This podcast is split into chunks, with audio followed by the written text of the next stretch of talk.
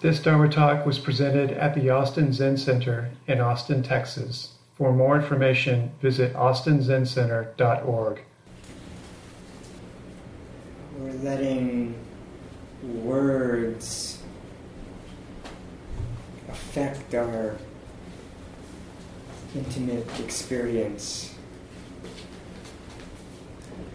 The Dharma comes in words and conceptual ideas. And uh, we receive them and uh, transform them into the nectar of presence.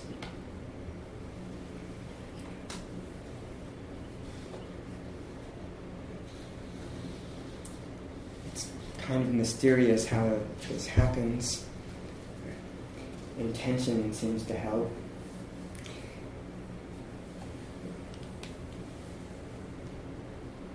So, as we begin a new discussion, please listen to the teachings and discuss the teachings with this uh, big heart of aspiration to deepen our understanding and our practice for the benefit of all beings.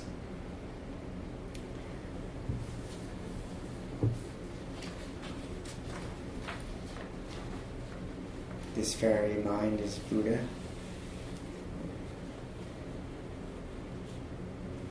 this mind uh,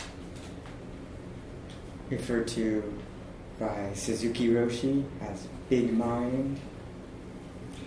So here's a passage from Suzuki Roshi's Zen mind, beginner's mind,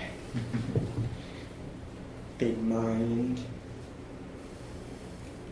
which is like, you all know this book, I think. It's it's a classic, and uh, there's many pieces as I've read over the years that like I kind of discover anew, and like oh, I didn't notice that part last time I read it. Here's one that I definitely didn't notice for a few readings, but it's there in the in the uh, mind waves section. Many sensations come, many thoughts or images arise, but they're just waves of your own mind. Nothing comes from outside your own mind. Nothing comes from outside your own mind. Usually we think of our mind as receiving impressions and experiences from outside, but that's not a true understanding of our mind. The true understanding is that mind includes everything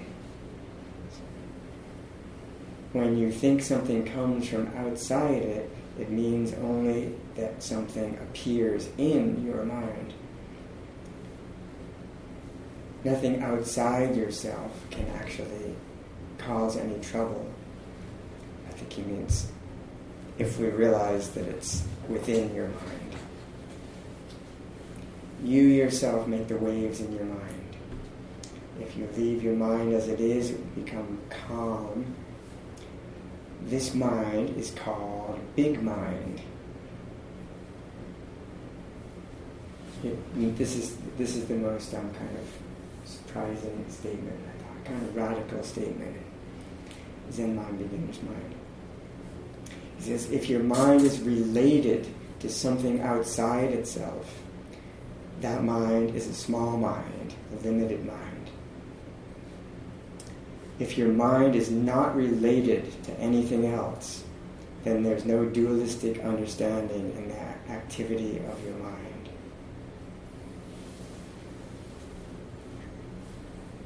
Because we, we praise relatedness in Zen often, I think. We're all how we're all related, but from this from this kind of deeper perspective.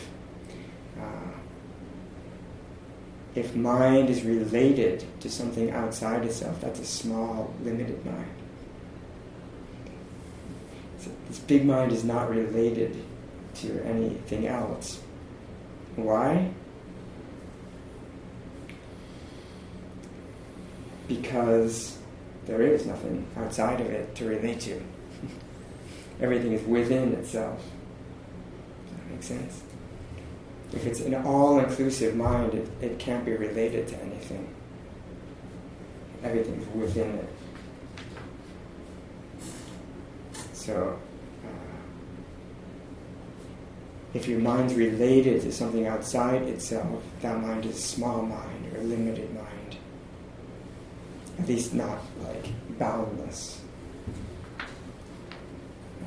If your mind is not related to anything else, then there's no dualistic understanding in the activity of your mind. You understand activity as waves of the mind, we could say in the mind. Big mind experiences everything within itself. Then he says, Do you understand the difference between the two minds? The mind which includes everything and the mind which is related to something? See what he means by these two?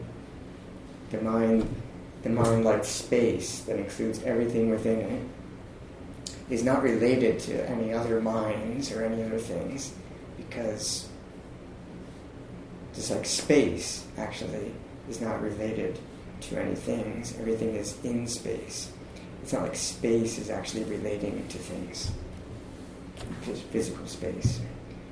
You might say, well, doesn't it? Doesn't space come down and meet the table? I think that's kind of a funny way of talking about space. I think of space is not really related to the things in it. Space is including the things within it. But even if we say it's it's rela- space is relating to the table, here, um, in the space-like nature of mind, the phenomena arising in mind are not physical phenomena. They're actually just made of mind. So in that way, the, the space-like nature of mind doesn't relate to um, thoughts and feelings and all, they're, because they're not outside it. Follow this? Hopefully, hopefully follow it. Kind of some some taste or sense of it as in our own experience as we're talking. Yeah. Could you uh, say something about what related means? related, I think, means like some uh, relationship is between two things. Any kind of relationship is uh, this. You need to have two things to relate to each other. If you have one thing, um, and there is only one thing, there can't be any relationship. So it's kind of like we call this the one mind. If it's really like all inclusive oneness, then uh, that oneness can't be related to to another oneness or to anything else, right? But oneness does intimately include everything within it. So this is uh, what we mean by non-duality. So we talk about um, the interdependence of things, which is a valid way of talking in Buddhism, right? Of course. Um, that's that's the, that's that's talk is on the level of um, of um, apparently separate things that are relating to each other and arising and ceasing dependent on each other. So that's not exactly non-duality. It's relatedness it's, in, it's interdependence. So here I, I would make a distinction between interdependence between different things and non-duality. Non-duality means not two. So in non-duality, there's no more interdependence. There's no more relationality between things because there's only one thing. and it's not a thing one reality called the unity of uh, everything, or called Big Mind. So if you're so again, Suzuki Roshi says, uh, if your mind's related to something outside itself, that's a small, limited mind. If your mind's not related to anything else, there's no dualistic understanding. Big mind experiences everything within itself. And then he says, Do you understand the difference between the two minds? The mind which includes everything, and the mind which is related to something outside itself. You could say in parentheses. Related to something means it has to be outside oneself to have a relationship with it. Uh, do you understand the difference? Then he says, actually, they're the same thing. but, but the understanding is different. And your attitude towards your life will be different according to which understanding you have. This is great, I think. that everything is included within your mind is the essence of mind. And then he says, whatever you experience is an expression of big mind. So I think that's when he says, um,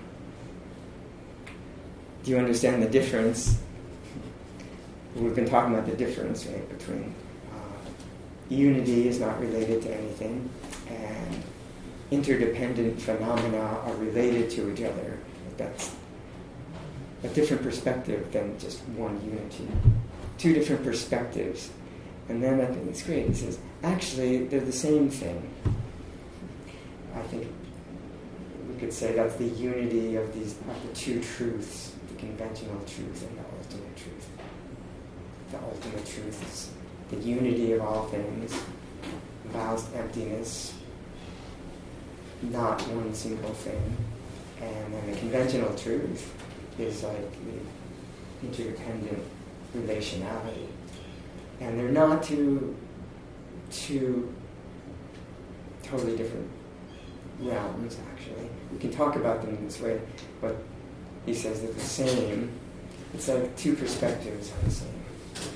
Because both are true right now. Like here's um, me talking with you. We're, ha- we're in a relationship here. We're, we seem to be um, two different, multiple, multiple people um, speaking and listening, and, uh, this is the realm of conventional truth and beautiful, interdependent, relate, relational, conventional truth, and then the ultimate truth, where um, there's only one space in which this person's appearing and that person's appearing we could even say that within the space, things are relating to each other. That the, that the space, like awareness, all inclusive awareness, is not related to anything else. Kind of fun? Yes. Um, when, when Buddha says we, we invent the world with our mind, yeah. how does that relate and in what sense is that? you could say the um, mind can have various different meanings, and here um, I would usually take that to be like the um, a kind of like a, a, somewhat distorted mind actually can like project um, project things where there aren't any can like project things outside that seem to be outside of itself, and that way kind of create things. You could say that that um, dualistic mind that can create things uh, is one way of looking at mind creating things. Or if we want to keep the discussion to big mind, we could say um, we could say it is the pure, um, all-inclusive big mind maybe create isn't wouldn't be exactly the right word, but manifests, I think we could say. Dogen likes that word. Like the, the big mind manifests itself as things. And you could say, and then we might say, well, how does the big mind manifest itself as a, as a little um, constricted thought, for example? And you could say the way that it does that is to first contract itself into small mind that can project things outside of itself, or dualistic mind. non-dual awareness can kind of like shrink itself, or it, maybe it's a non-dual, all-inclusive awareness first manifests itself as a kind of dualistic projecting mind, and then the dualistic projecting mind can project a world of things outside of itself. One way to tell the story. So, manifest the big mind manifesting or expressing itself as phenomena. It's free. It's free, freely able to do that.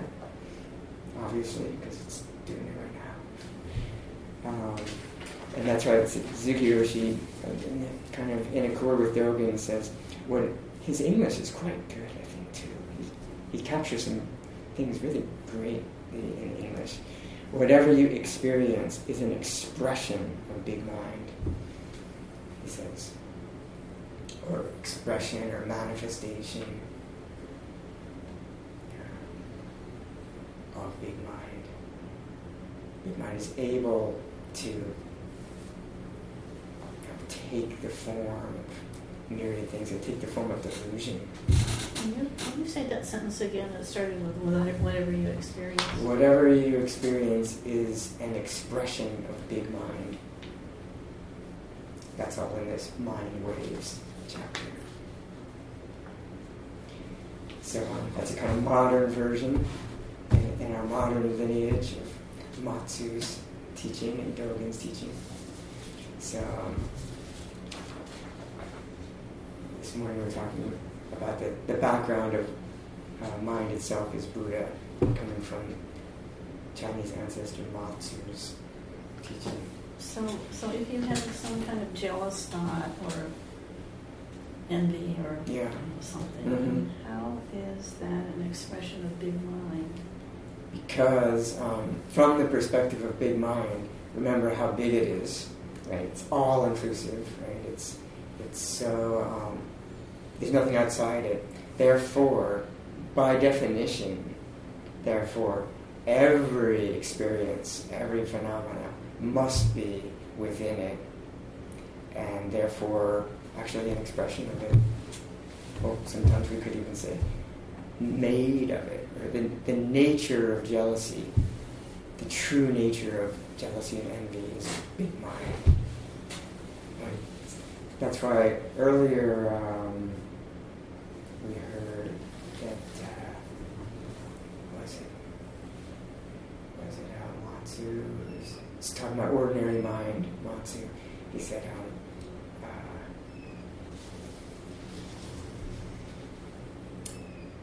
said, what is this ordinary mind? Um, it's that like um, where there's no holy and ordinary, there's no um, good and bad, and all these things. So these things that are like envy and, and um, jealousy seem like they're kind of bad um, mental states, but actually, from big mind's perspective, they're just they're not really bad. Just um, what waves?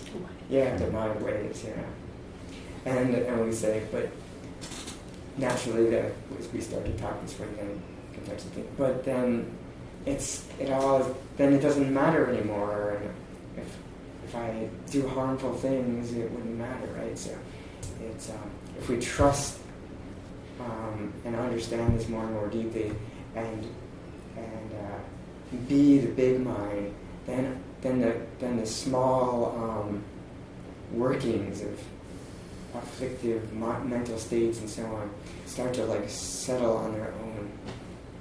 I think that what um, they, they kind of settle back into big mind and we enjoy being big mind more than jealousy and envy and greed, hate, and delusion. Whereas if we're relating to the small mind where something's outside itself, that's actually um, how the greed, and delusion and the, the pride, doubting, and, uh, and envy and so on arise. There has to be something dualistic, something outside for those experiences to arise. So it's kind of hard to, to trust the mind so much, especially when it's not something. It's not another experience. I, I trust the sound of the air conditioner because that's an experience, and there it is. Well, agree. There's the sound. You can trust a sound like that. But big minds, like, where's that? What does that sound like? Uh, what does that look like? Doesn't look or sound like anything. So therefore, it's harder to trust. But my experience is the more I hear these teachings and try to like open to how uh, to my life as through this kind of lens or, or framework, it uh, it starts to become more trustworthy. Actually, big minds. We can't get a hold of it, but it's like, yeah, actually, the space in which the air conditioner sound is happening is more trustworthy than the air conditioner sound. Partly, it's more trustworthy because uh, it's, it's reliable. It's like it's always here. It's always available. It never will let us down. Even when we're totally caught up in something, the space is always there, just holding us. Whereas the air conditioner, the power could go out, and then we won't hear that sound, and we won't feel the cool air. So it's not really that trustworthy. Yes. Remember you said in the last session you talked about like the relationship between like what um, what modern understanding of the brain and the nervous system is and the mind mm-hmm. of like people thinking that it's um, our experience is the emergent like property of electrical activity in the brain yeah. and um, you said something like maybe um, so like the that view the, the world kind of the mind arises from the brain but maybe the the brain arises in the mind in yes. consciousness because yes. you know everything we perceive is through consciousness yeah. but um, I just wonder for you as like a modern person and a scholar and a teacher, like how, how do you, what is your understanding of this relationship? Because there's such specific things, mm-hmm. You know, like they can stimulate certain parts of the brain and achieve certain effects and really, you know, fine tune, study things. Yeah. But then there, so, but then there's all of these kind of potentials in consciousness you know, like dreaming and mm-hmm. all kinds of non-ordinary states. And I, I, just wonder if you could say anything about that. Yeah, it's it's a, it's a difficult one. The, the, the mind-brain connection. I think that in modern science they sometimes call it the hard problem of consciousness. You heard this term? Yeah. And I, I think that's what it's about. Is like, what is this connection between brain, which we're talking about uh, a physical organ, and all its even that's maybe not even grossly physical, but the, the scientific evidence for how stimulating different parts of the brain create different effects and so on. What's the relationship of these physical, measurable phenomena of science and the mind, which is not uh, physical and not measurable, but definitely, but is our experience it's a more the mind is a more intimate experience than the brain, even though the brain is like measurable. That's already kind of interesting, isn't it? What is most scientifically measurable is a little less intimate than our direct experience, which is not measurable. So that's one little clue to, uh, about which one is more primary, um, brain or mind.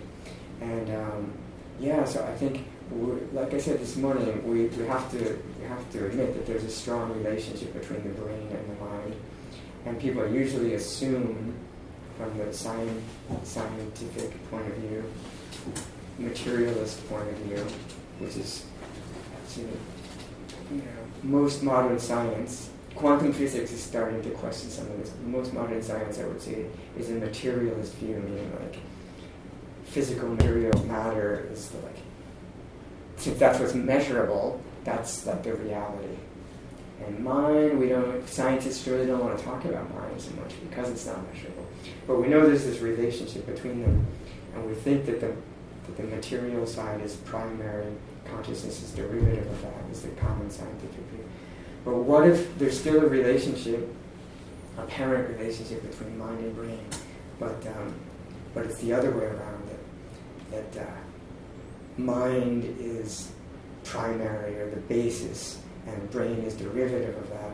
We could say it brings up lots of weird questions, um, but I would say in both cases, it brings up lots of weird questions. Mm. Like the scientists, when they try to say, well, how is it that you, when you stimulate this part of the brain, um, you have a different experience of the world?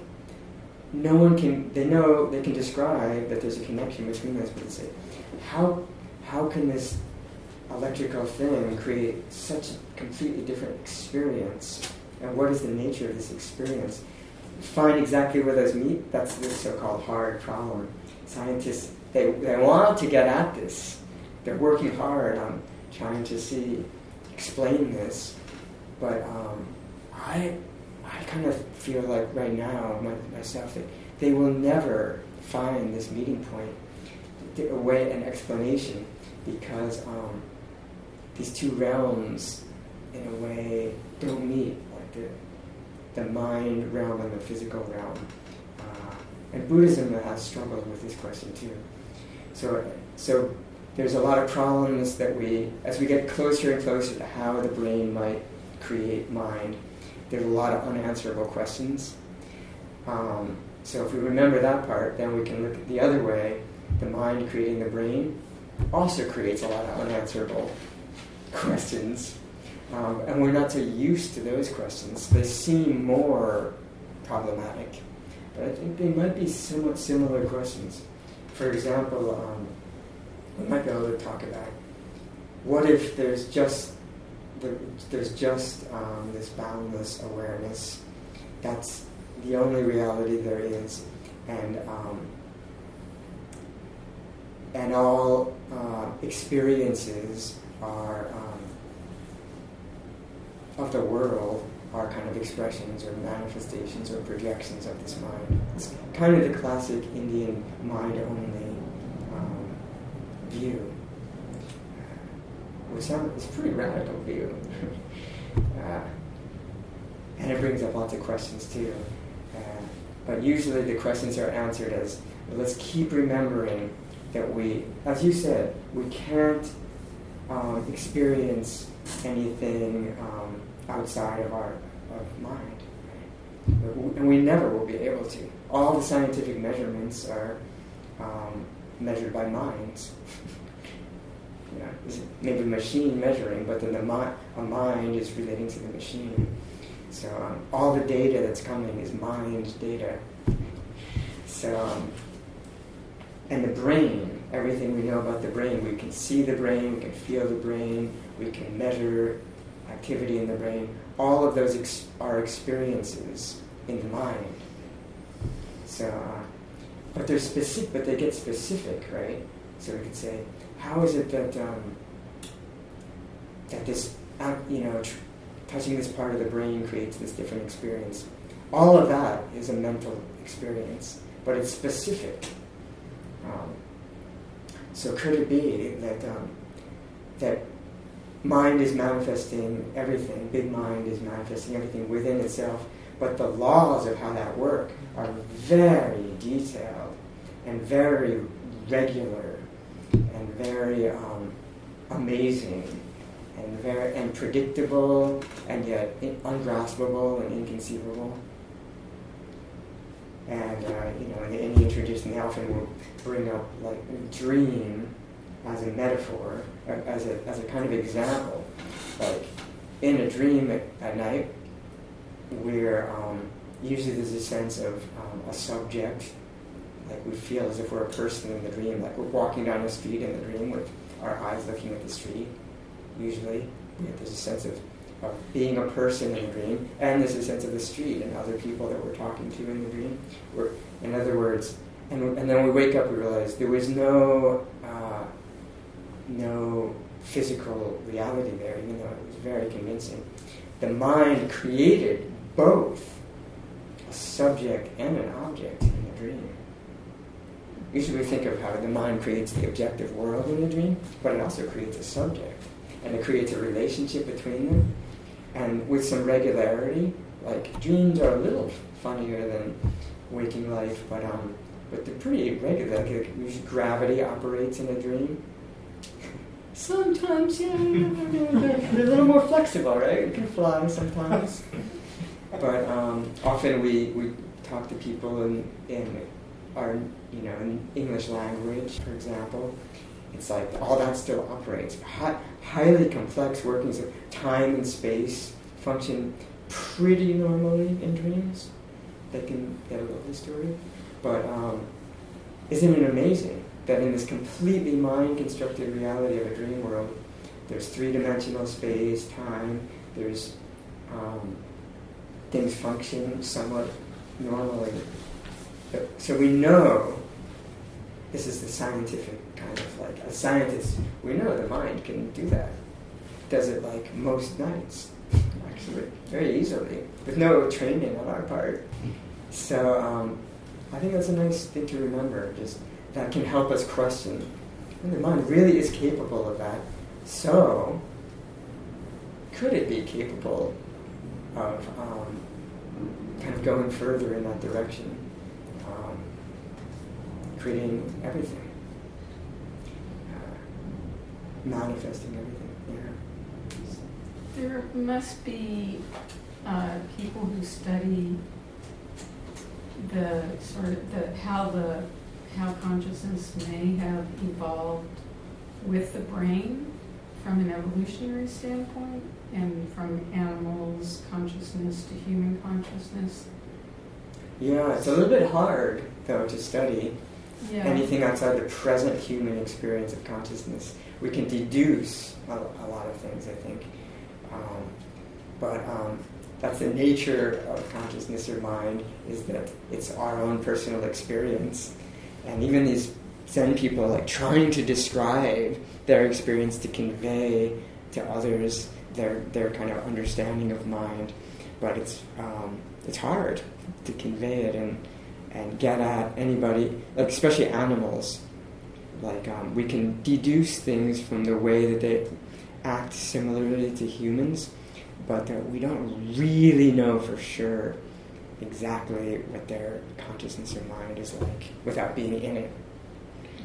Um, and same with um, primitive humans.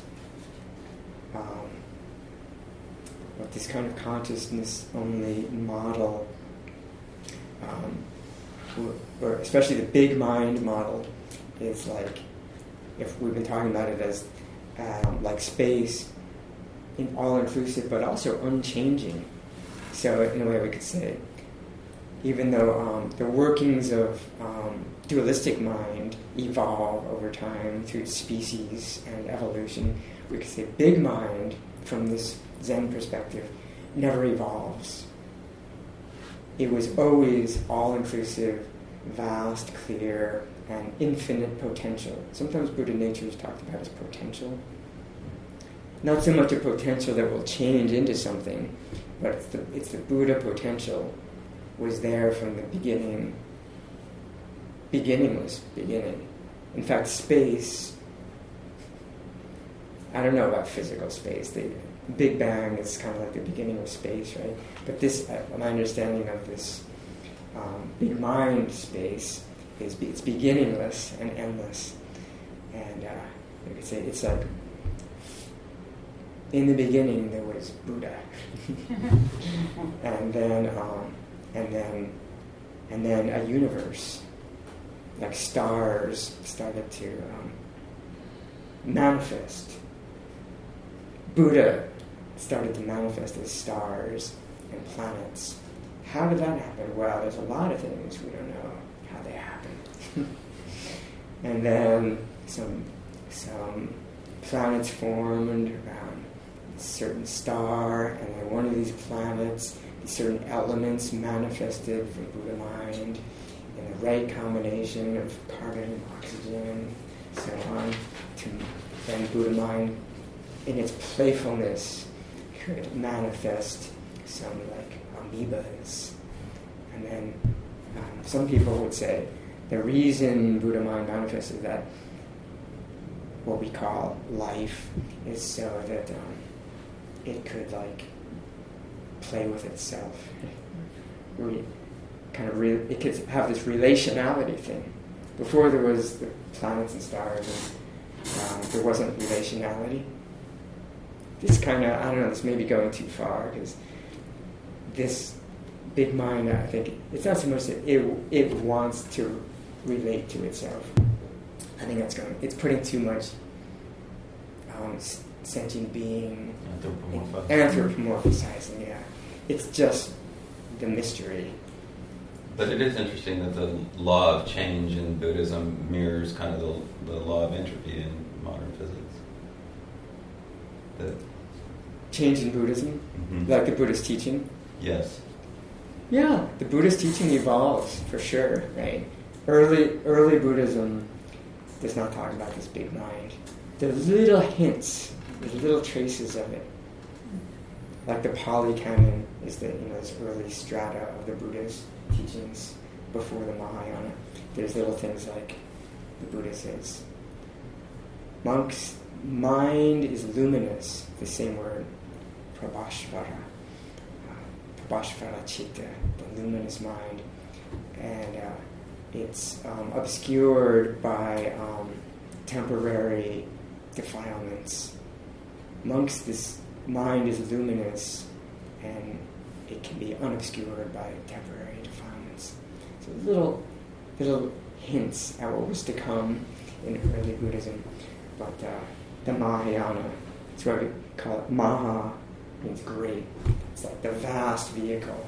There was this explosion around year zero, appropriately, where um, Buddha Dharma started evolving, yeah, totally evolving. And then Zen in China was even further evolution. And like I was saying this morning, um, I think that's part of the beautiful game of Buddha Dharma and and uh, keeping a lineage going is like keeping it, keep evolving it, but staying true to the um, even the most original, earliest teachings.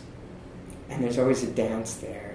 The more far out these big these big mind teachings get, the more some maybe more conservative Buddhists start to poke at them. Ah, that's what we're about to hear, actually. The next section of this essay.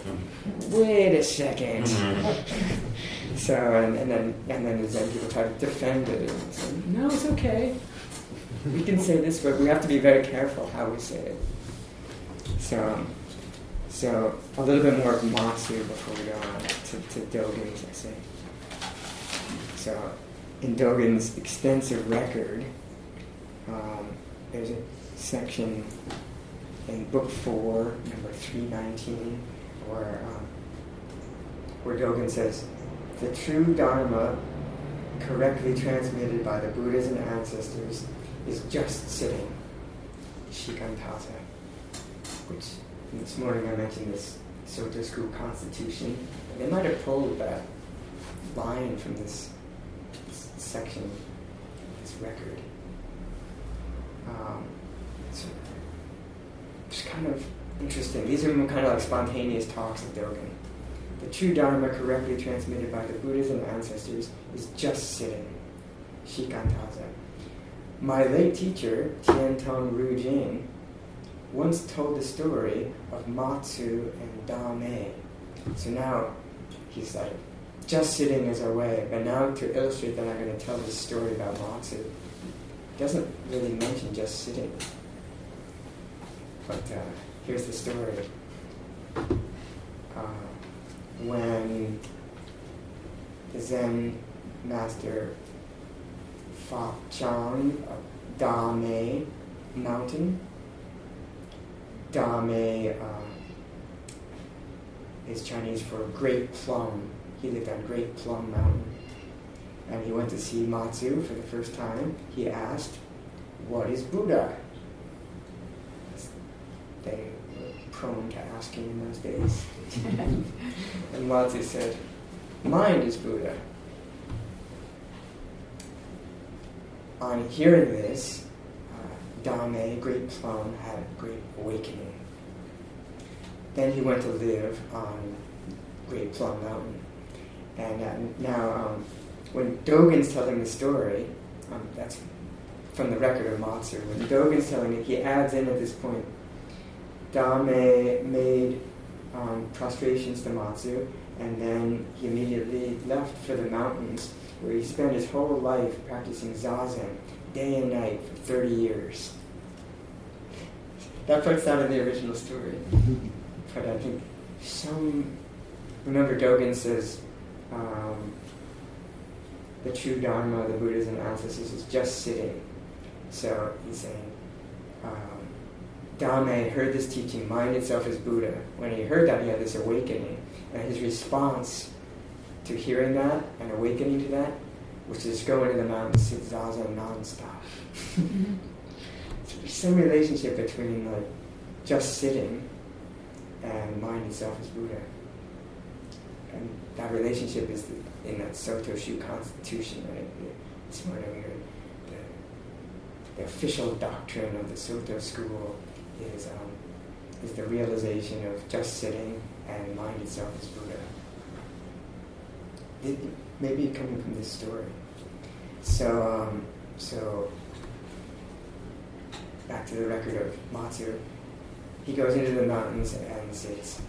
And uh, when Matsu later heard that this Great Plum was residing on Great Plum Mountain, sitting zazen all the time, he sent one of his monks to go and ask him, what did the Venerable attain when he saw Matsu that he has come to live on this mountain? Matsu says to his student, go, go meet um, Great Plum there and uh, ask him, what did you, what did you understand when, um, when you met when you met me, Matsu? As the monk to say, some, kind of anonymously maybe the monk said, I heard he met Matsu. what did you understand when you met him? And so this monk goes and does that, and uh, and Great Plum says, Matsu told me the mind itself is Buddha, so I came to live here. That's what happened. And the monk said, Well, actually, uh, Matsu's teaching has changed recently. and uh, Great Plum said, Well, what's the difference now? And the monk said, Nowadays, Matsu also says, Not mind, not Buddha. neither mind nor Buddha. And Great Plum says, That old man still hasn't stopped confusing people. you can have not mind, not Buddha. I only follow mind itself as Buddha. and uh, the monk returned to Matsu and reported what happened, and Matsu said, The plum is ripe. Great plum. Ripe, which means like he's, um, we could hear that as he's ready to offer himself to the world now. It's a nice, nice story about testing, testing his confidence, maybe, right? Teaching's changed now instead of like, oh, I guess I got to go back and get more teaching. He said, I got it. I'm free, and like, you can tell me whatever, but like, I don't need, I don't need some extra teaching now.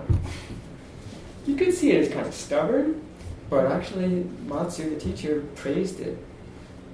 He said, good. That's, he doesn't want my new teaching? Good.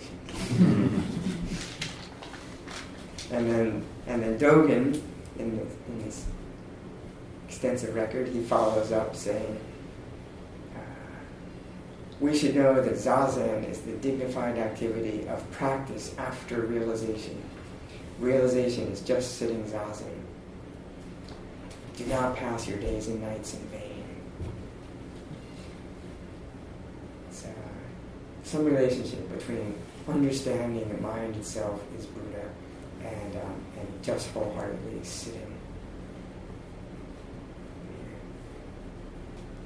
If we understand mind itself is Buddha, then we can sit in that mind. Just sit in that mind. And nothing's missing because how can anything be missing from the all inclusive mind?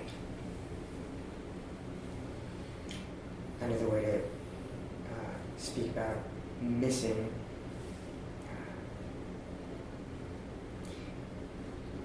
uh, Or to speak about what it means to, to just be big mind. We could say, what about practicing being big mind? What, what would that mean? And I think there's something about uh, what we think of as our true self, what we think of as kind of our identity.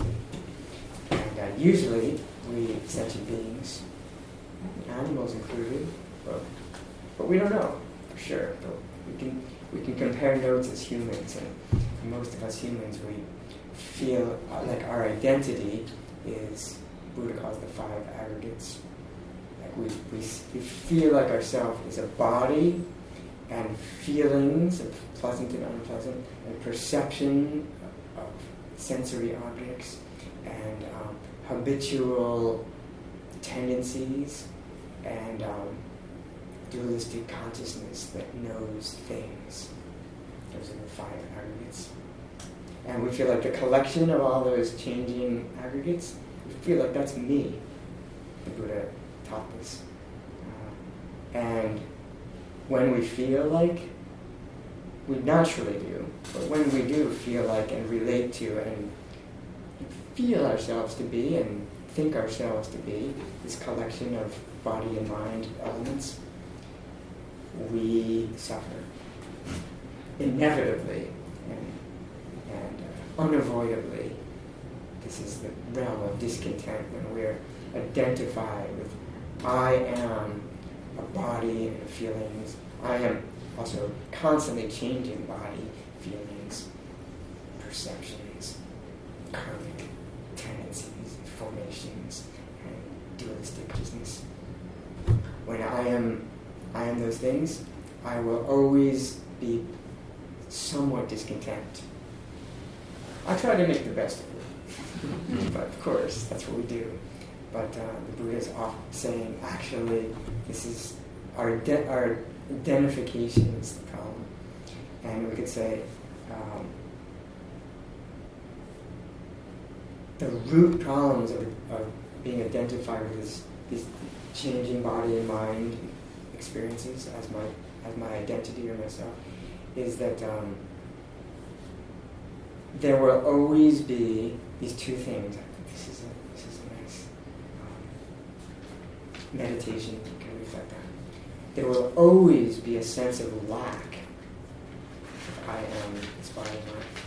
Because there will always be things outside myself that are not me even if I feel like I have basically everything I ever wanted, there's still there's a whole world of things, experiences, people um, outside uh, of me that that I lack. Does that make sense? There will, oh, you know, no matter how much we feel like we have that we want and we get, we'll never we'll never be free, especially permanently free of a sense of lack, as long as we're identified. That's one issue. That we can never we can never fix up this thing to have no lack. And the other problem is there will always be fear or at least some discomfort with the idea of our own death. Not to mention all the subsidiary fears that, that come before that, like old age, sickness, losing our mind, losing our possessions, all these fears. Um, because this is a temporary thing. I am this temporary, impermanent thing. You follow that? If I, my identity is this is this impermanent collection of body and mind stuff, there will always be some lack there will always be some fear of my own mortality, my own impending death, which is coming quite quickly. It just came a second closer. it's coming sooner and sooner. so, so, so uh, we could hear this Buddhist teaching as like, our, it, it's an identity problem. And I say, well, we have to have this identity. Isn't that our identity? I mean, there's no getting around that. Let's make the most, most of it. Let's just accept our impermanence. We might talk that way. It's pretty good. It's in the right direction. But then there's, what if our identity, our true self, is not actually these five aggregates of changing experience of body and mind? What if our true identity is, guess what? Big mind. what if that's who I am? Who I feel myself to be? I might say, that's just such a weird idea. That's so abstract. To think that I am like vast space because then like I I'm confusing myself with the cabinet and, and you and like well no there's still this sense of uh, individual consciousness the fifth skandha dualistic consciousness operating along with this body and and the other all the five aggregates are operating all over the room the different sets of five aggregates but what if it's just like this one mind um, manifesting itself as all these different sets of aggregates. And we can be, you know, there can be a conventional Kokyo, and Kokyo is going to feel as if, you know, in a way, he's like this particular body and mind. It's not ever going to like suddenly change places with Mark and go into his mind. We're not going to change minds suddenly. It's probably not going to go that way. but that that's not my true identity it's not my, it's a kind of a conventional, temporary type of self, but not really who I am. But really who I am is that big mind. It might be hard to. But big mind has no I, so. It has no I, but what if we um, play with kind of co- like relating to it as if it is I? as if it is it is our self. It's kind of how we use this word self. We can explore this more through Sesshin too. It's something I've been thinking about a lot. We say the Buddha way is to study the self. I think it's examining what we think, who we think we are from all different angles seems so fruitful in practice. And um, it's hard to say what exactly we mean by self or, ident- or identity, actually. And dictionary definitions don't help so much. Uh, m- maybe these days I'm kind of thinking of it as um, something like who, like the sense of, um, of like the sense of what it is to be um, experiencing anything something like that. So, so there's some relationship between um, the big mind, which is remember it's luminous, right? It's it's knowing, it's it's aware. With our eyes closed, it's aware. This morning I said maybe we could roughly and kind of sloppily maybe even call it the sense of being alive. Big mind, and with our eyes closed, when we're really still, like in zazen, and if we're very comfortable, not so much sense of the body, there's maybe no sight and sound. It's almost like we're, that's maybe we're getting a sense of we, in zazen this might happen sometimes we forget that we're uh, like a body of five aggregates right? It's very nice when we forget that. We, we feel like i'm just this space it's very relaxing it's very energizing um, it's maybe kind of rare because we're so used to thinking especially and experiencing it's hard to get the room really quiet. But uh, sometimes I think we do open to like there's a bigger sense of there's a sense of life. I'm not I'm not thinking I am this big mind because that's already starting to limit it. But there's a sense, of feeling almost of like um, there is. Uh, there is some sense of being or presence that's not limited to a body and mind. And, and well, just to finish this thought, about these two, um, remember the two problems of identifying with uh, myself as, as this as this impermanent body and mind. If we're able to start opening to identifying ourself as um, as big mind, all inclusive, boundless, um, aware, empty, ungraspable, big mind, then these two issues are a little different. The issue of the sense of the, the constant sense of lack. It's hard to you know really, really. Uh, we can test this. We can explore in zazen and test these things out. If we're really um, identified with the big mind, it's hard not to slip into into small mind again, especially if we're kind of running experiments, doing zazen. Like, How's that? kind of come back into it. But um, but we can maybe we have a sense, or retrospectively, we can, we can have a sense. When when just being that sense of big mind, there is no, there can, by definition, there can be no lack. Because lack means there's something outside myself that I don't have. Big mind doesn't have that problem by its very nature, right? By its very definition. Can you follow? It, there's nothing outside it it can't lack anything because nothing's outside it. The other problem is the, the fear of death and all the other problems that happen to me, the small body mind self.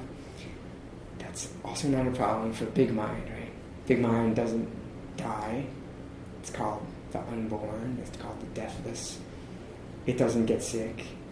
The person will still get sick, right? But Buddha the Buddha's body got sick and died, but the Buddha said um, that didn't hinder his, his, freedom, right? So um, we could say our true self doesn't get sick and, and die. So it's like, what if uh, we're identified with, with um, this big mind as, as ourself? There's all these implications of how we feel. And as Suzuki Roshi said, these two understandings are different they're the same. They're the same big mind and small mind, right? Says, actually they're the same thing, but the understanding is different, and your attitude towards your life will be different according to which understanding you have. So then it's more like, yes, this body gets sick and, and it's going to die, but there's a very different relationship to old age, sickness, and death. That's happening to a body, but not to me. It's okay. It might be cool. This is why I think for it to be really okay means we have to be really, really okay when the body's really, really falling apart. We have to be, um, we have to really, really trust big mind as ourselves. The degree to which we can trust it is the degree to which we will be free. And that, it's not an all or nothing deal, I think. It's just practice evolves. Some, it seems like a, the, the experience of, of closeness to death can actually inspire this kind of sense of big mind. So it's not, does. it's not that Mhm. we have to suddenly practice feeling like big mind. It's sort of more available or something. Interesting that that's so, yeah. Yeah. I mean, because I think that is often the case. And we might say, why might that be so? Um, or just offhand, I could think it might be so because people realize there's nothing left to lose. Like, it's all going anyway, so um, what can I rely on now? Not this body and mind. When we're healthy and um, young and nothing thinking about death, we do we, we rely on our body and mind more. At that time, you're like, I can't rely on that. It's driven home to us. I can't rely on that. Well, I'm still alive. What do I rely on? Naturally, maybe this shift happens. And another reason I think I, I speculate maybe it happens is because it's like reality. it's like truth. And when um, when we're when we're pushed to like let go of everything familiar, then reality's like, hi, I've just been waiting for you. But you've been so concerned with all this illusory stuff of, your life um, you have no time for me, but now you have time for me. In fact, you have eternity for me. but you'll probably forget again the next time around, the next party. But I think all this stuff is like part of the, the this whole like life to life thing was a big part of Buddha's teaching. We don't emphasize so much in Zen, but it's kind of like we have this life to we might not get such a great opportunity again to practice at like Austin Zen Center. We could be next time we could be born in a war zone as a slug or whatever. So wow, we got this far. This is the the pep talks of the Buddhas and ancestors. We got this far. Let's not blow it now. but you know.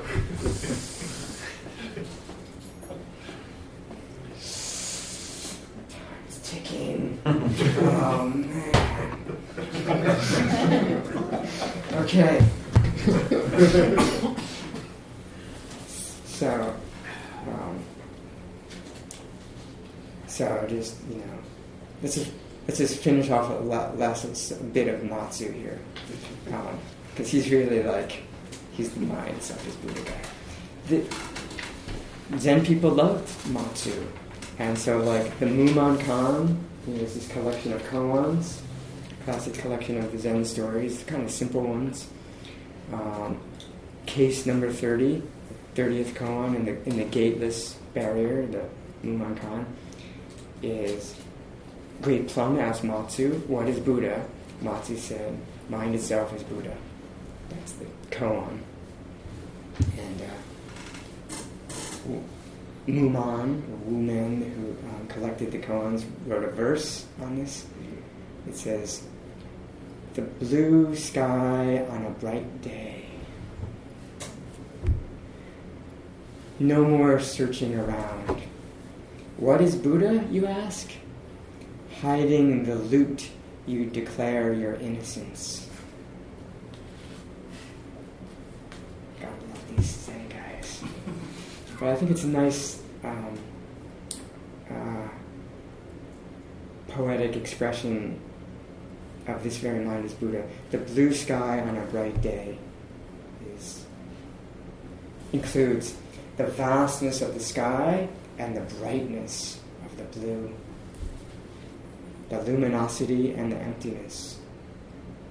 No more searching around. That's what you need. But you ask, what is Buddha? Hiding the loot, you declare your innocence. I would hear this as like the loot being the loot that you got is Buddha nature, your big mind, and you're it's you're hiding it by um, By asking. by asking, yeah, by asking what is Buddha, and saying you're innocent of how you're innocent of having this Buddha nature, but actually, um, it's kind of a weird way of talking. Actually, you're guilty of, ha- of having this, of um, holding this hidden loot of Buddha nature, but you try to declare your innocence by asking, "What's Buddha?" You follow? It's fact. These are. I think the verses are koans in themselves too. It's, they turn the mind. So then, a few cases later in the gateless barrier, case 33, a monk asked Matsu, "What is Buddha?" And Matsu said, "Not mine, not Buddha." Just like in the story we heard. And. Uh, Da Hui, one of the commentators on this koan, wrote a verse Mind itself is Buddha. Don't seek arbitrarily. Not mind, not Buddha. Stop searching everywhere elsewhere. Snowflakes fly over a glowing furnace. A dot of coolness removes the torment of the heat.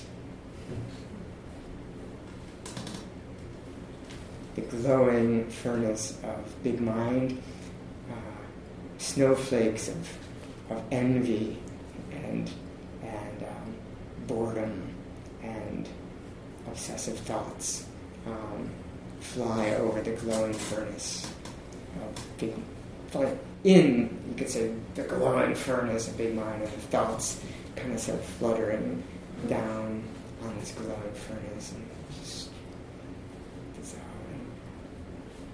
A dot of coolness, we could hear snowflakes fly over the glowing furnace, is like um, mind itself is Buddha, and a dot of coolness removes the torment of the heat. Could be commenting on not mind, not Buddha. Not mind is a is a dot of coolness. Mind, I got it. I'm starting to get hot just thinking about um, how big this mind is. well, a dot of coolness of not mind is uh, removes the torment. Mm. And then Dogen comments in his poetry collection Mind itself is Buddha.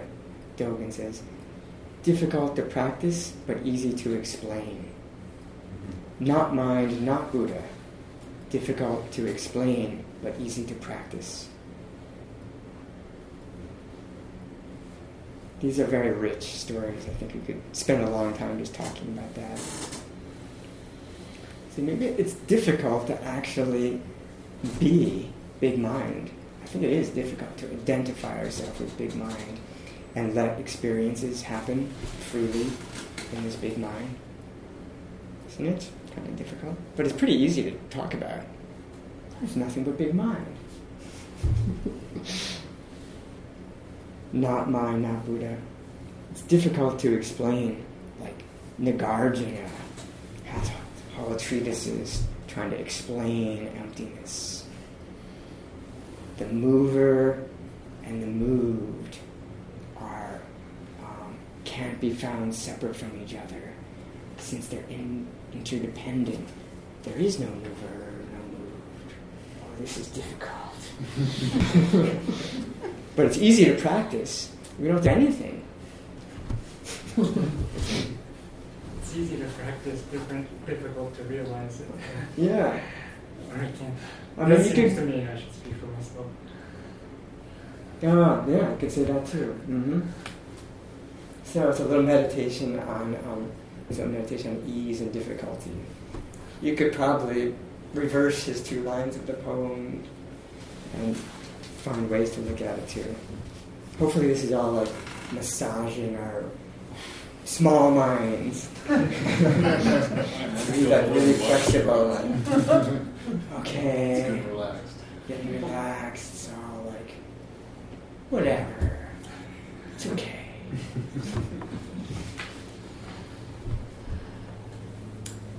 also, once a month, asked um, Matsu, why do you say that mind itself is Buddha? And Matsu said, to stop s- small children from crying. And the monk asked, What do you say when they've stopped crying? And Matsu said, Not mine, not Buddha. so, it sounds like not Buddha is maybe like a more advanced teaching in that way, but it's harder, it's harder to, harder to explain, as Dogen says. Um, it's not as comforting either, maybe as mind itself as Buddha is like give we're given everything. Literally we're given everything. Everything is ours. But not mine, not Buddha. Um, it's like it sounds like everything's being taken away. but if we stop if once we stop crying, um, since we're given you know, we're given everything, we're like, cool, I I got everything. And Matsu says, actually you got nothing. So those are all some reflections from the old days on um, mind itself as Buddha. Now, moving up through the centuries, from the 8th century to the 13th century, Dogen. Uh, Dogen, this is the second paragraph on our Dogen fascicle. He says, "Man, many students misunderstand this teaching of mind itself as Buddha, as they do not file a file about it. In parentheses, do not examine it thoroughly. So I guess it's some Chinese expression. And uh, but another translation that is I think more accessible is many students misunderstand this teaching as they do not recognize a mistake as a mistake. Both, both ways work though. They do not examine it thoroughly. They do not examine what should be examined, or they do not recognize a mistake as a mistake. And uh, already that we had an example, right, of like how we might understand ordinary mind is the way. Yeah, just creating an illusion. Ordinary thinking mind is the way. So, so I need to practice Zen or anything. What do you think about illusion there instead of mistake? That we don't recognize the illusion as an illusion. I think mistake might here mean just a mistaken understanding of this phrase, mind itself is Buddha. I think it's what he's talking about. Um, they misunder. I think that's what he's getting at with. They misunderstand this particular teaching, um, this quote, mind itself is Buddha. They don't recognize their mistaken views as mistaken views because now he's going to get into these subtle mistaken views. Uh, upon hearing the phrase, mind itself is Buddha, ignorant people think that the thoughts and awareness of ordinary sentient beings who have not, here it says, aroused the enlightenment seeking mind, but it's really, um, it's Hotsu Bodai Shin, so you could say. Ordinary sentient beings who have not um, given rise to the mind of awakening, literally, are already Buddhas. Ignorant people think that the thoughts, another translation, the thoughts and perceptions of ordinary sentient beings who have not uh, aroused awakened mind are already Buddhas. That's, that's Dogen saying that's a misunderstanding. I think that ordinary thoughts and perceptions um, are Buddha. Here on thoughts is that word nen that I brought up this morning, um, like a, a mind moment,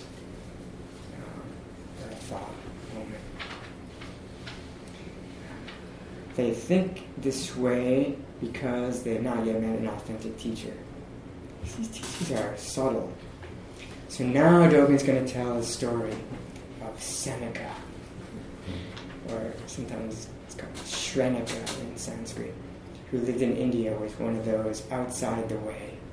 Uh, so that's the Buddhist way of saying um, they're, they're, um, they have a, a view that there, well, there are all these Indian practitioners and philosophers who have views sometimes similar to the Buddha, sometimes slightly different, sometimes way different.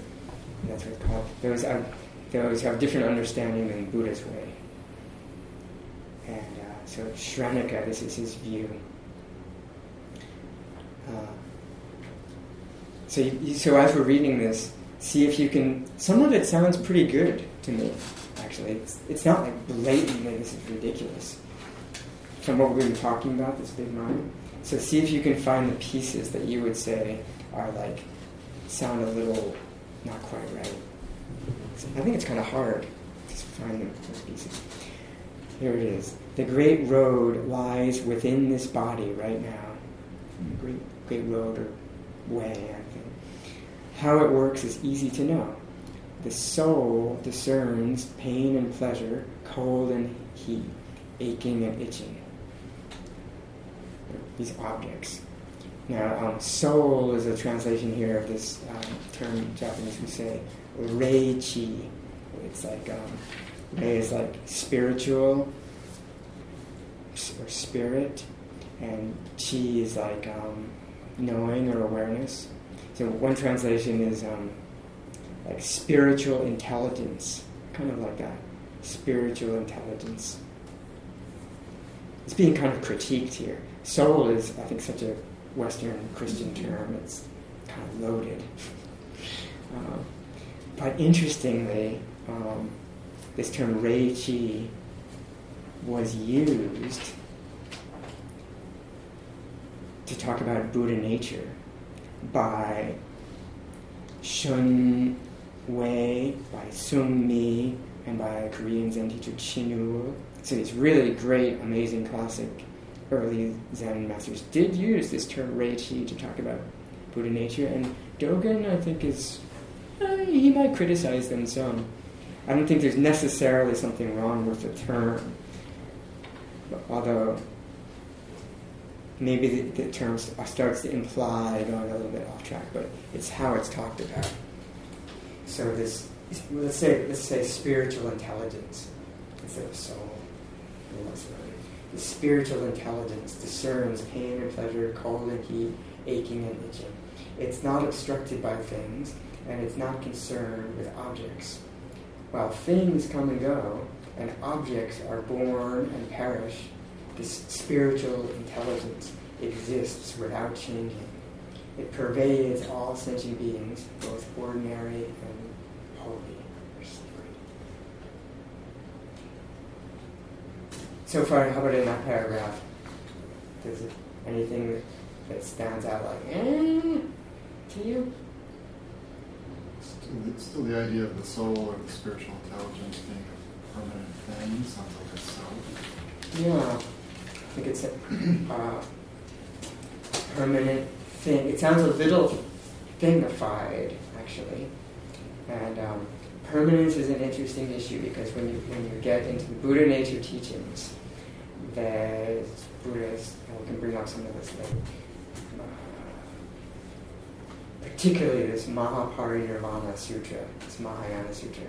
The Buddha talks of Buddha nature as like true self, which I was just willing to talk about it as our true identity. In Zen, they talk about self in its positive sense quite a bit, but also about its permanence.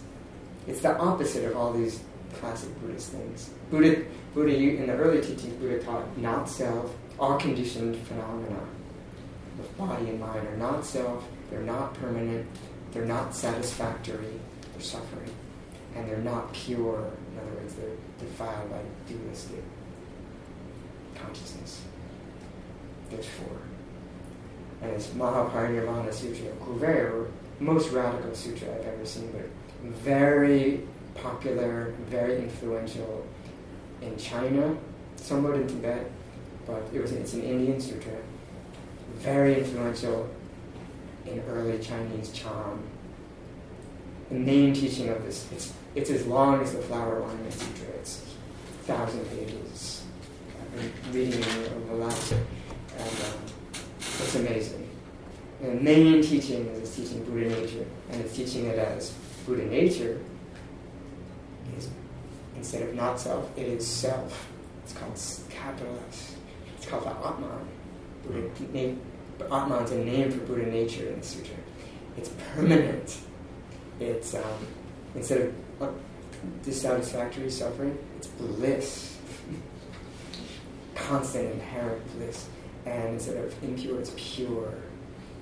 The opposite of these early teachings. Some people didn't like this. But remember, the early teachings saying all conditioned phenomena, the Buddha saying, are impermanent, not self, in, impure, and unsatisfactory. Buddha doesn't deny that. In fact, in the sutra, he, he reiterates that. But he said, Buddha nature is not a conditioned phenomenon. So it can be self, it can be permanent, it can be pure, and it can be uh, not dissatisfied, totally blissfully satisfied. Uh, but still, some people, to this day, people don't like this. it's just so in your face, kind of against these early, sounds like against these early teachings. But this is an example of the evolution of Dharma I was talking about. It's it's a thousand pages or so. It's it's very careful to not contradict the earlier teachings. Actually, even in the early teachings, the Buddha says this classic nirvana, also interestingly called the Nibbana Sutra. there's an unborn, an undying, an unconditioned, and unmade. It's called nirvana. So something that's not impermanent, even in the early. But it's not a thing. I think I think you hit on it when you say um, it sounds like some some permanent like entity. Gotta be careful when we talk about permanent. Even to say permanent almost sounds like it's there's something that's permanent. I think maybe better to say unchanging. Space is actually unchanging, but it's not like something that's like fixed, permanent. It, just, it seems like he's making the distinction of the object in the world and the phenomenology of it, right? Because he talks about the itching and the pain and all those are perceptions. Yes, And but then the objects are outside. that's right. That's what I would say was, is one problem with it. So, so you, both of you um, picked up on some things. So um, I would also say this great, the great road. Let's just say he, he's talking about this true nature or something lies within this body right now. And a lot of Buddha nature teachings do say it's within us, but I think already that's problematic. It's not within the body. Again, it's like the other way around. The body is within it. The body is a sense of perception, a sense of feelings and sensations um, happening in the space of Big Mind.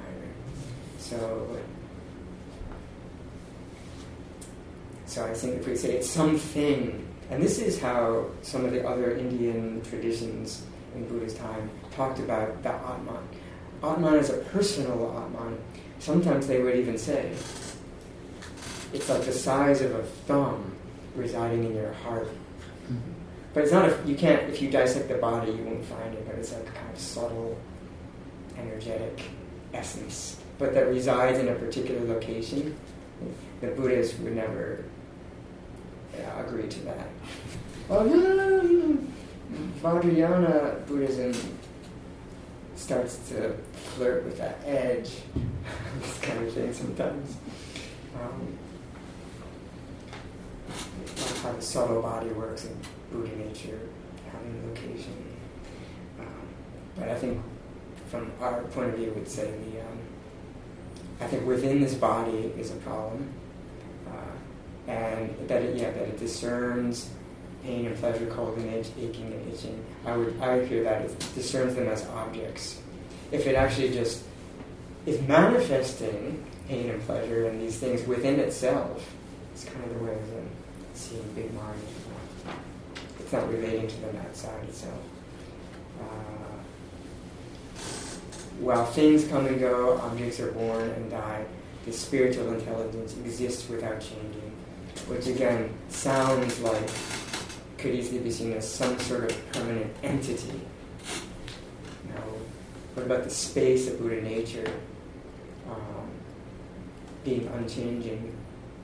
This probably, these are solid points. Uh, It's, it's tough because it feels like even in, in our earlier conversations about Big Mind that we were talking about Big Mind in this kind of way. Uh huh. Well, I think it's. I think that's why some of it is kind of okay. It's not. It's not. t- To my ears, it's not way out there. And we'll hear some Zen views below that are also critiqued, but I think not completely wrong. Just we have to be very careful with the language. I think also to say the soul exists without changing. That word exists is a kind of uh, uh, alert, a red alert, an alarm word.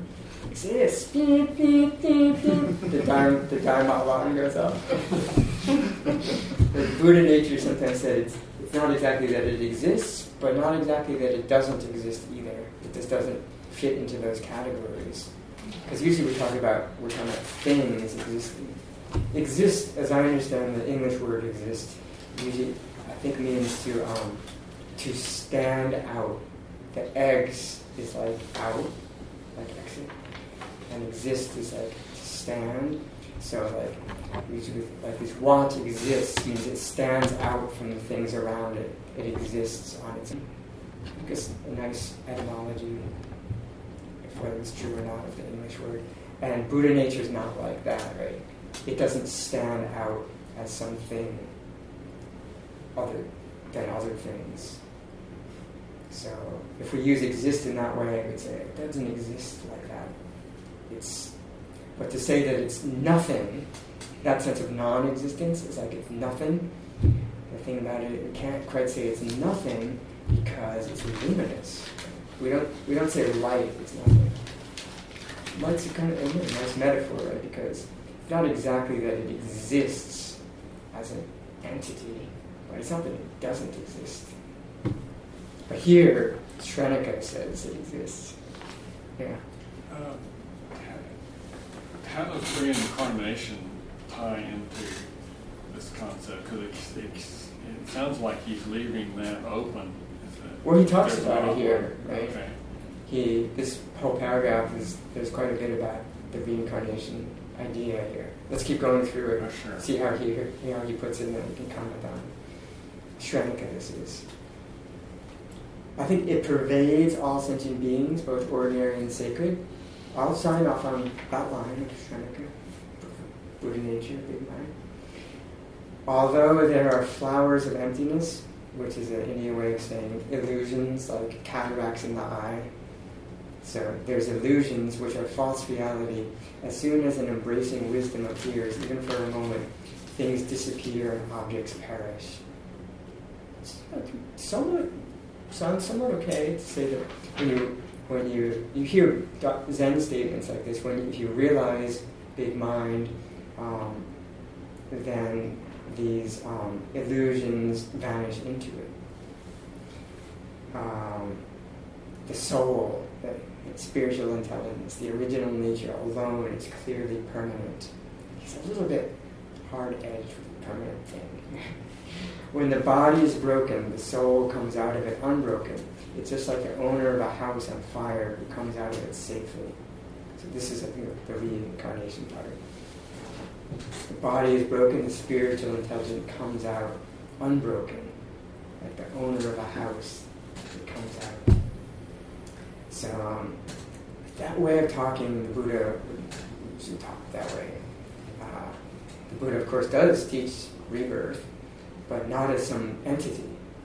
This really makes it sound like there's an entity that's like a soul within us that then, when we die, it leaves and is reborn somewhere else. And there were, of course, Indian philosophies that talk that way. The Buddha, speaking of rebirth, is quite subtle, saying there's no separate separate entity, separate self, but um, but there's cause and effect, karmic cause and effect in this life. There's no separate self in this life, but um, we wake up feeling to be the same person that we went to sleep as, right? And we're the same. We feel as if there's effects playing out in our life now from things we did this morning, like what we had for if we had too many prunes for breakfast. There'd be effects in the afternoon. there's no self that's continuing um, through there, right? But there's cause. There's there's a per, there's a so-called person, body and mind, temporary body and mind arising now, dependent on this morning's body and mind. There's a relationship, a dependent relationship between this afternoon's and this morning's. Does that make sense? That there's you can have a dependent relationship between this afternoon's person, body and mind, conventional person, and this morning's, with no entity that's continuing through them. We're putting aside big mind for the moment. Because there's a Suzuki Roshi quote that has come up a couple times recently where he says, strictly speaking, there is no relationship between who you were a minute ago and who you are now. so this is the kind of hard edge of his. Interesting. Yeah. Um, yeah, that would be interesting to see the larger context here. Yeah. Uh, uh, to me, I would say, like, um,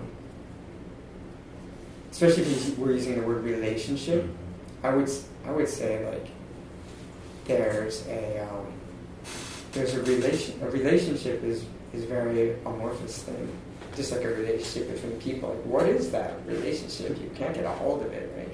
Just like the relationship between this afternoon's person and this morning's, it's not a connection. I think if we say there's no, con- I would say strictly speaking, there's no connection between this person and yes, and yesterday's. But relationship is is um, just cause and effect. Yeah, Interesting, this is a Kiyoshi. Yeah, we'll have to find So, yeah. Um, It's in the realm, of, and I mean, he just talks about the Mm. Genjo koan, mm, firewood and ash. Mm, okay, yeah. Yeah. I mean, eliminating both, I think. There you go. He does say that uh, in that same article, Right. he says the opposite. And then he goes around and says, actually, there's no relationship. Well, and I think I think that's sort of what we're saying is like it, it's sort of um, the two truths or whatever. It's sort of a perspective. Genjo Koan is definitely ha is trying to bring up these two sides. You know, is um, firewood uh, Does not become ash. does not become ash. Each thing abiding in its dharma position is independent. Right? It doesn't include past and future. It's just a way. Of, it's this kind of um, n- you know Chinese and Zen way of talking about um, things in a new creative way, like things just flashing into existence. I think it's kind of experiential point of view, just abiding in the Dharma position. And from a more philosophical point of view, where we're looking at the at the flow of time, then we say it's dependent on the past and future. And the Genjo Koan kind of brings up both sides. Yeah, the two truths. So, so that's the Buddha's Buddha's rebirth story is is talking more about the conventional sense of, um, uh, sequence and what we call time. Uh, and uh, and so, and the kar- karmic effects of our intentional actions have a lot to do with, like, we intended to eat that many fr- prunes. we chose to, and now the effect, the karmic effect, comes in after. And so that's, you know, very roughly, that's kind of how, like, karma, karma works without there being an individual entity of a person. It's the cause and effect, right? And that, um, the Buddha says, and then, you know, at death, this cause and effect is this law of dependent arising, and it doesn't get like, this law doesn't get broken by measly things like death. like, uh, you know, there's still, there's an effect of, the last mo because there were causes still left in a, in a, in a sentient being that thinks of themselves as a separate person, they have, they're still producing karma, and so if they die when there's some karmic um, uh, there's karmic activities that haven't come to effect, they have to come to effect. And we're not talking about the physical ones, we're talking about mind effects. So so in order I hear, hear the teaching, in order to make the system of dependent co-arising work and be really like kind of like nice tight logic, Buddha's re- really a great logician like what we need, and also teaching of rebirth was already happening, so it wasn't so far out to say that. But now there's no permanent entity. There's just an effect of the causes from the previous life. They need to come to effect. They, a body is needed. So it gets a little tricky to talk about. Well, how is that stream of cause and effect um, link up with a body? It's hard to talk about that without sounding like Shrek. But it, and Buddhists spend a lot, lot, of effort trying to talk about it. Um, rebirth, linking consciousness, and so on. Um, but the main point is that there's not a continuous thread, it's, it's always cause and effect. There's a sutra where, in the Pali Canon, where the uh, monk comes to the Buddha, the, the, the Sutra 38 in the middle and sayings, and, and, uh, and the monk says, uh, as I understand what the Buddha says, this this consciousness goes, it's not a, an atman, but this consciousness goes from life to life is reborn from life to life. And the Buddha says, don't say that, it's not what I said. Although often it gets interpreted like this. So this is a, subtle sutra.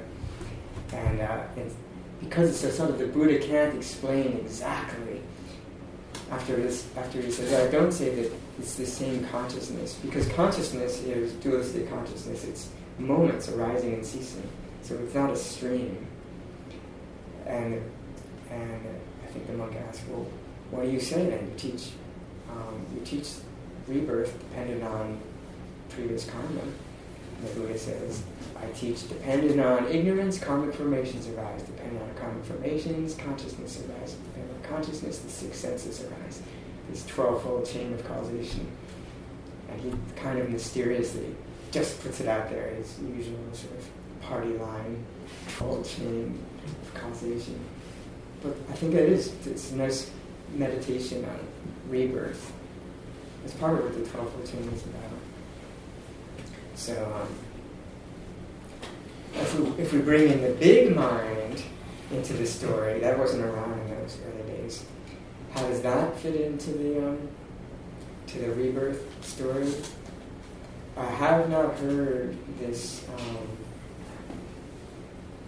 fleshed out, you know, in the, in the classic Buddhist texts. Actually, the Buddha nature texts don't really talk about rebirth, but um, I um, I would understand it as kind of like I think this maybe what's what Suzuki Roshi is trying to get at when he's got this essay called Nirvana, the waterfall, where he talks about we're like this river, or actually our true nature is like this river, and then our individual life, he's at Yosemite watching the waterfall, our life is like when it goes over the edge and it gets divided into all these drops, and we're like one of our lifespan of 80 something year or whatever, it's like this drop, and then it returns to the stream at the bottom, which is, from an early Buddhist point of view, that would be really heretical, actually.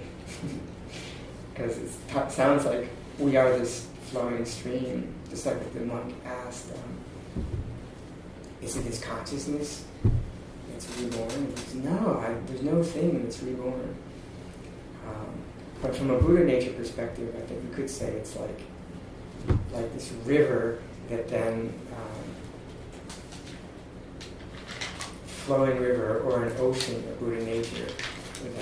I like the image of big mind as like this ocean that um, has all these whirlpools it. All of us are like whirlpools in the ocean. Whirlpool is like a cause and effect series. It's set in motion and it's having effects and it's interacting with the other whirlpools. It's the, all the whirlpools are interdependent, but the ocean of Buddha nature is this oneness, right? The nature of all the whirlpools is one ocean, and then when a whirlpool um, um, comes to an end at the end of our human life, the um, the kind of movement in the water um, doesn't just come to an end. It's like that particular whirlpool sort of like turns into another whirlpool. The energy of that whirlpool, the effects set in motion by that whirlpool, turn into another one. Now this is a different whirlpool, but it's made of the same ocean.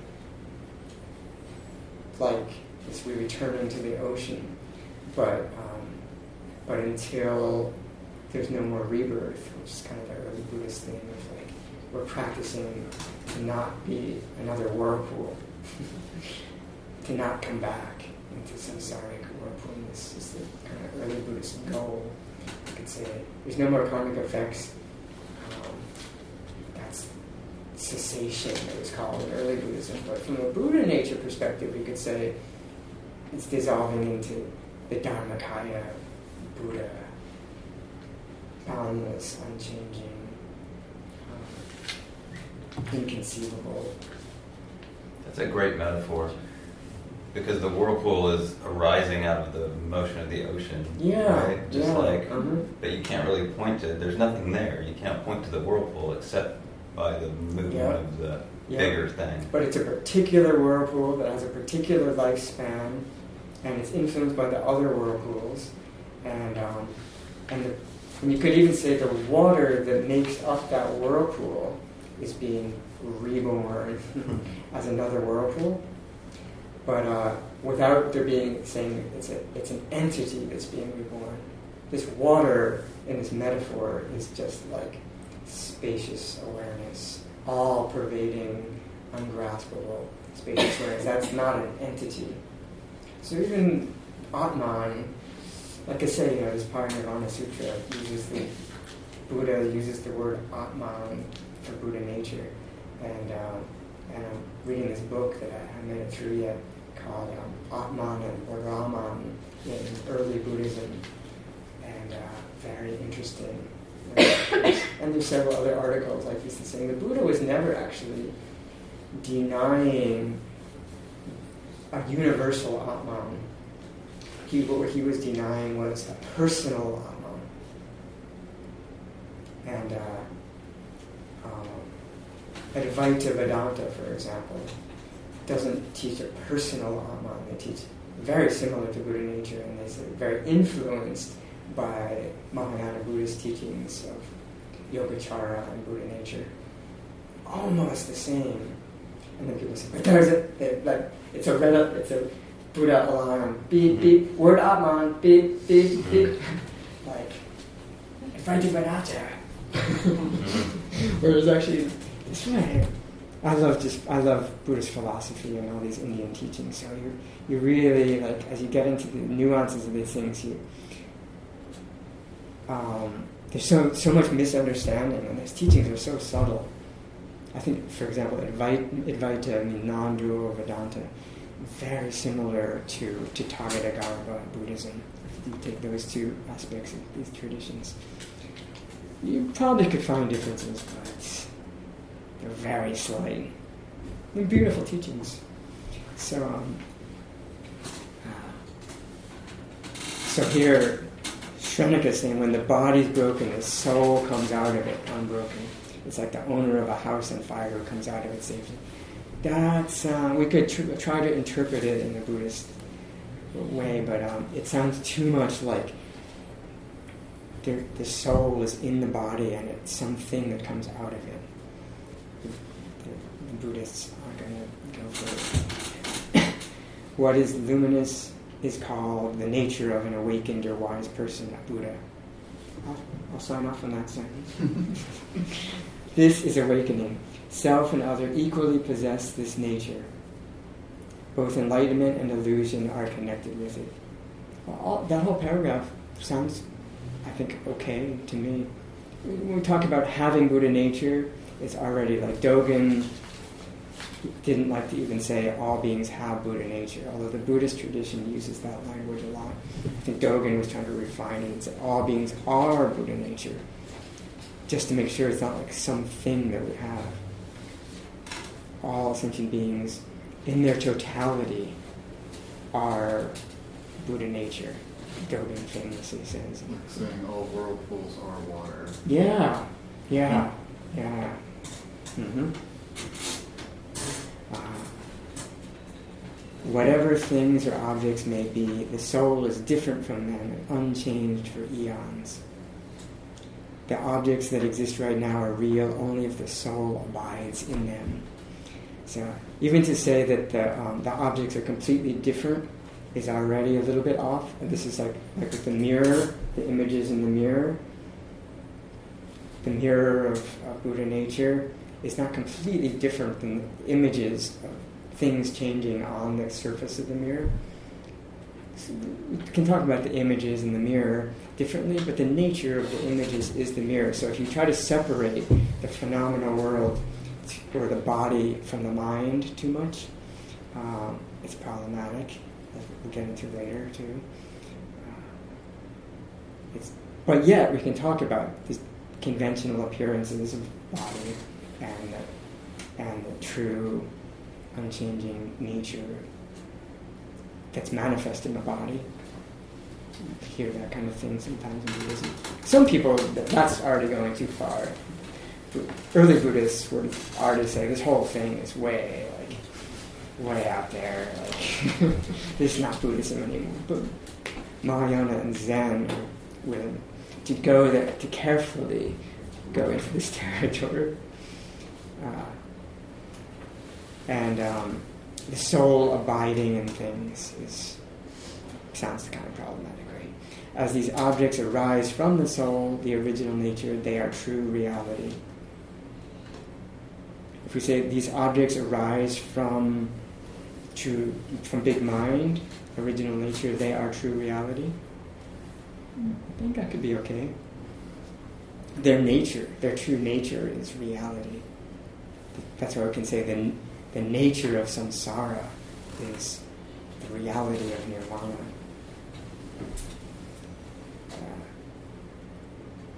Uh, all, um, but they're not permanent. They exist and then disappear. As the soul intuitively knows bright and dark, it's called a knowing spirit. Again, I think we can get into does it know bright and dark as objects objectively? It's not, it's not dualistic consciousness. It's also called true self, the source of awakening, true nature, true body. To realize such a true nature is described as returning to permanence. This soul is called a great being, a great sattva, a great person that returns to reality. I think great being, great person is a little bit off. But poetically, Zen people say this kind of thing all the time. Like um, Lin Ji says, there's a true person of no position moving in and out through the portals of your face. If you haven't yet seen him, look! so, uh, I'm talking about Buddha nature. But some people would say, I've even read articles for saying that kind of teaching of Linji is like totally not Buddhist. Lin Ji is one of the greatest Zen ancestors of all time. So, I've, I've read articles too. There's a whole realm of articles that say Zen is not Buddhism. If you want to get into this, there's a book called Pruning the Bodhi Tree that's all about this scholarly essays, and they're kind of heavy duty, but they're they're getting some nice stuff. It's all about this conversation, in fact, all about Buddha nature as a kind of Atman type of thing, and this debate within modern Japanese Buddhism scholars, um, where half say Zen is not a Buddhist teaching because it goes too far in this direction. And Dogen is like walks a tightrope. Some people say Dogen, like this essay, I think Dogen's trying to walk a tightrope playfully. Some say he falls on one side or the other. I say it's Buddhism. but it's, you know, a Theravada, Orthodox Theravada Buddhist would have some problems with some Zen stuff, I think. Uh, so, after such realization, Shrenika says, the soul does not transmigrate in birth and death. It enters the ocean of true nature of no birth and death. There's no reality other than this. So again, from, this is kind of how we were just talking, from a Buddha nature perspective. If um, the Buddha nature perspective would say most sentient beings, we still have karma to work out, so we're going to be born as another whirlpool. But if you realize, this is early and late Buddhism, if you realize complete awakening in this life, there's no more rebirth as a whirlpool. And the early Buddhist thing is like, cool, no more, we call it cessation, we're done. The Mahayana version, instead of cessation, we call it Dharmakaya, all pervading Dharmakaya Buddha that manifests infinite Nirmanakaya bodies to benefit beings throughout the universe for eternity. That's like a very different story. That's, the Bodhisattva vow is to sometimes a little contradictory in the Mahayana because sometimes it, Bodhisattva vows, I vow not to become a Buddha um, until all beings are fully awakened. Right? I want to keep coming back into samsara, and sometimes it's Buddha's way is unsurpassable. I vow to become it as quickly as possible, because then, as a Dharmakaya, I'd say I can really benefit um, even more than a Bodhisattva in samsara. There's sometimes. So which which program do you sign up for? They're both pretty good. Uh, no complaints about either one. Even the the lesser vehicle early Buddhist programs pretty good, but you can see how that one that's a big I think a big change in the Mahayana is that early one is kind of like um, everyone for himself, right? Let's I'm, I'm a whirlpool. I'm going to stop, and that's the end. And like, I'm gonna I'll, while I'm still a whirlpool, I'll help all you try to stop too, and like, let's try to all stop. and uh, once we're done, good luck, brother, sister. Um, finding your cessation too. You can see how that's that is kind of the teaching of uh, Buddhism, but it's awesome teaching of like total liberation for oneself. And the Mahayanas already people started feeling funny about that, as you can imagine. Some of you might feel funny. Even I think modern vipassana people might feel funny about it. Uh, so, um, so the bodhisattva thing is so beautiful, right? Like the bodhisattva vow. I think it gets sometimes misunderstood in modern times. I'm understanding, the true bodhisattva vow, a bodhisattva has this realization of Buddha nature or emptiness very deeply. So that's why they're willing to come back as many times as possible into this messy, suffering world. I think we often interpret it as like, I don't mind the messiness, it's, messiness is cool too, but these bodhisattvas want to be like really, really free and really, really benefit to, to benefit others most deeply. They have to be really free. If they're just like wallowing in the mess, the classic thing is it's not going to be so helpful. If they can be really free, but then get up to just the point just before Buddha. and then choose, and they get to choose where they come back, what family they're born into. So Tibetans are into this part, right? They have to be very advanced to, to like not be born due to karma, but be born due to vow, right? It's the bodhisattva thing, and uh, and because they realize it's all like a dream, that's how they can do it. Of course, when they're born young in the next life, they forget a lot of that, a lot of what they learned. but um, the story is, is that they remember more quickly. they can, they, they uh, and we see there's some, like some of these Zen ancestors, they like have, they're like teaching this stuff when they're like years old and stuff. So I don't know how that happens. Uh, anyway. Some choose to come back like that, intentionally and freely come back, and um, to benefit, and some would would. Um, it's kind of like I think I'm it's like a Mahayana choice. some would be like, actually, if you get to that point where you're like right on the edge, some maybe edge of Buddha, tenth bhumi Bodhisattva, like, I yeah, my my just like you my personality is like I want to I like I like the movie. Let's come back and do the movie some more. And, and some people are like, uh, know, the movie's been nice for, for several billion lifetimes, but like, I'm curious about the Dharmakaya thing. So like, uh, you know, or I think it's at this point. I think maybe like it's really about. It's not curiosity. I think it's it's it's at this point. There's nothing but like total love and compassion and certain beings are to like do the bodhisattva thing. There's no self-concern. Even curiosity is a little too self-concerned. It's just like benefit. This is my story, you know. and the Dharmakaya, I really just have this subtle sense that like um, there's a Buddha realm that needs a, a Buddha in a, some other universe, and um, and like uh, I'll go there. These are the awesome stories of the Mahayana. oh, it's getting late. We'll finish this section. Uh, when true nature is not revealed, the three realms and the six paths emerge one after another. That's about.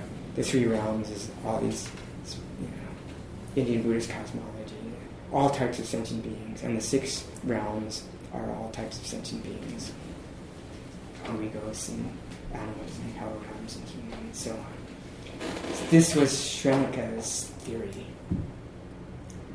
So um, we kind of went through it, we kind of critiqued it as we went. But he doesn't? Um, well, then, so he finishes that, and then the next section, which we can get into tomorrow, is um, a Zen monk coming in and um, checking out his understanding with his teacher, and the teacher says, That's Srenika's view. so this is first Dogen presenting Srenika's view, and then and there's other, um, I'll bring tomorrow, other views from this Mahaparinirvana Sutra, has a chapter about Shrenika, and Prajnaparamita Sutras have chapters about Shrenika and his views, so you can hear a little bit more. He's, he's kind of the, the the person who gets to be the um, the wrong guy in the, in the sutras. There probably really was a person I bet in India called um, called Shrenika, because all these people were having these conversations with the Buddha.